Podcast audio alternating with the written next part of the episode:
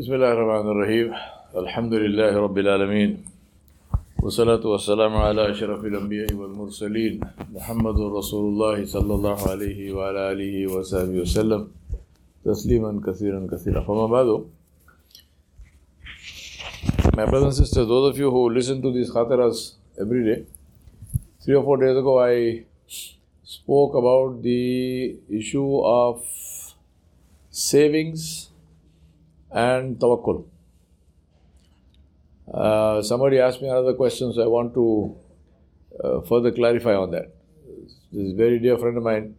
He asked me, he said, I listened to this uh, Khatir Alhamdulillah. Um, and then we have the hadith of Rasulullah where he told somebody, tie your camel and then have faith in Allah. And then have tawakkul. So, what is the meaning of that? It's a very good question. And it's something that we always keep getting, uh, you know, trapped with. Islam does not deny the position of asbab, means. Islam is not magic. Islam doesn't tell us don't adopt means. Allah subhanahu wa ta'ala created this world, and this world is alamul asbab. This is the world of means. To do something, you have to, to get something, you have to do something. So you want to get ma- you want to have a child, you must get married, and then you can look forward to a child. But even after you get married, you may not have a child. There is no guarantee that you will have a child. This is Allah subhanahu. Now, in order to have a child, you might say, well, you know, there are different treatments available. Do I have, does Islam give me the permission to use the treatment? Answer is yes. But am I compelled to use the treatment? Answer is no. Permission is there, ikhtiyar is there. You want to use it, use it. You don't want to use it, don't use it. If you say, no, I have tawakkul on Allah, no problem. So to use some asbab, this is from the sunnah, no problem.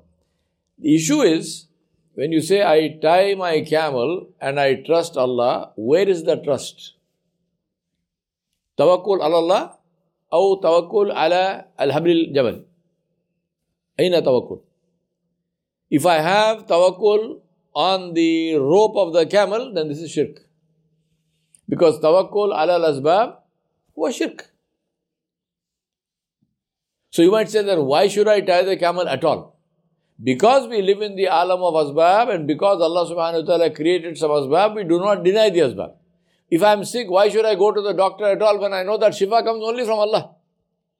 I can go to the best doctor in the whole world, I have the best facilities. We have enough doctors here, so don't people die? Don't doctors die? So should we say we deny medical uh, treatment? No. Allah subhanahu wa ta'ala has created the means and Allah gave us the choice to use the means. So by all means. But where is the in the heart, and this is a matter between Allah and you. In the heart, where is the trust? Is it on Allah or is it on the medicine? Is it on the doctor? Is it on the whatever, whatever? One very um, easy way to test ourselves is my Sheikh used to say, if you have a headache, what is the first thought in the mind? Tylenol or dua? First thought. Now only you know and Allah knows. No, nobody else knows. My thought is my thought. So nobody says don't take the medicine. Take the medicine. But what is the first thought? Oh, where is I, I, I, if I get the right medicine, I no. If Allah subhanahu wa ta'ala wills. Right? And there are enough and more examples in the world to show that if Allah subhanahu wa ta'ala wants to do something, then nobody can undo it. I'll give you two examples. One is the example of Princess Diana Spencer, the wife of the present King of England, Charles. She died in a motor car accident. She was in the back seat of an armored Mercedes Benz. A driver was driving and a bodyguard was sitting next to them. Next to her in the back seat was her boyfriend. They crashed into a bridge under the bridge. She died, her boyfriend died, and one of the two people in the front died. The other one didn't die. So, if an armored Mercedes could save her, she would be alive. Second example, even bigger. And this is all documented. There was one guy, a Japanese guy, who lived in Hiroshima when the United States dropped the atomic bomb on Hiroshima. This guy, when the bomb dropped, he was in Hiroshima. He f- was physically lifted. He flew in the air and he fell into a ditch. All his hair burnt off.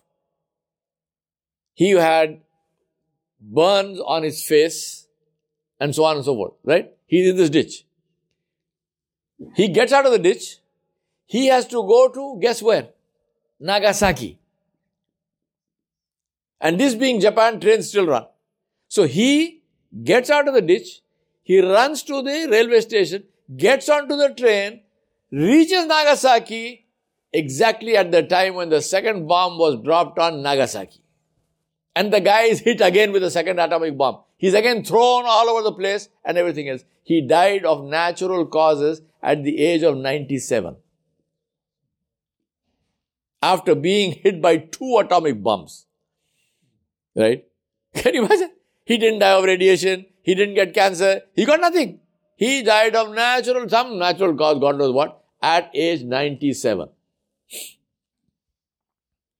So what about husband? If two atomic bombs can't kill you, what? that's pretty, that's pretty serious, right? The key thing to understand is focus on the heart. Where is my heart? By all means, use the means. Allah has created the means we do not deny the means. Whether it, whether it is medical means or any means, whatever. Allah subhanahu wa ta'ala feeds us. That we say, Allah subhanahu wa ta'ala feeds the bird but not in the nest. The bird leaves the nest. But when the bird leaves the nest, the bird goes with a complete yaqeen that it is going to come back to the nest with a stomach full. Where is the focus on the heart and say, where is my trust? Where is the tawakkul? Is it on the means or is it on Allah? To close, I'll tell you a very nice, very, very interesting teaching story. The story is about this man who was a mountain climber. So there was one particular mountain that he wanted to climb, which was a very, very difficult mountain. But he prepared for it a couple of years, he trained and whatnot. He went there to the base camp and he's done everything possible to get ready to climb this mountain. Now, for his luck, on that day when he is about to start the climb, the weather is not good. So people advise him and they say, look, don't climb today. The weather is not good. Wait for the weather to clear. When will it clear? We don't know. Now, this guy is on a time schedule. He can't wait. So he says, no, I, I, I've, I've, I put too much into this thing. I, I cannot, you know, I have to go. So he starts climbing. So now as he's climbing, he's gone up and up and up, he's gone halfway up the mountain, maybe three quarters of the way up the mountain. Now weather becomes very, very, very bad. Until it becomes literally pitch dark. And there's a nasty wind and it's all sorts of stuff is happening. And it's pitch, he can't see anything. And then his rope, he falls, he slips. From halfway, three quarters of the way up the mountain, this guy slips and he's falling. He's in free fall. And as he's falling, literally his life flashes in front of his eyes. You know, his whole life he can see as he's falling. He, he, he's dead. I mean, as far as he's concerned, he's finished. I mean, he's falling from the mountain. What's going to happen to him? He's going dead. So he screams. He says, Oh God, help me. And suddenly the rope snags. And the man is now arrested in the middle of his fall and is gently swinging. He looks around, he can't make out how far he is, where he is, what he is, but he has stopped falling. He is hanging by this one rope. So he screams again, Oh God, help me. He hears a voice. The voice says, Do you think I can help you? Do you think I can help you? He said, Of course. Only you can help me. The voice says, You're sure? Man says, Absolutely. Oh, nobody can help me. Only you can help me. Help me. The voice says, Cut the rope. Eh?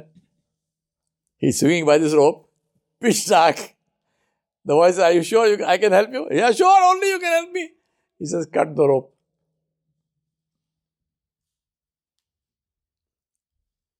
They say that the following morning search parties went out and they found this man holding that rope with both hands, frozen to death, four feet from the ground.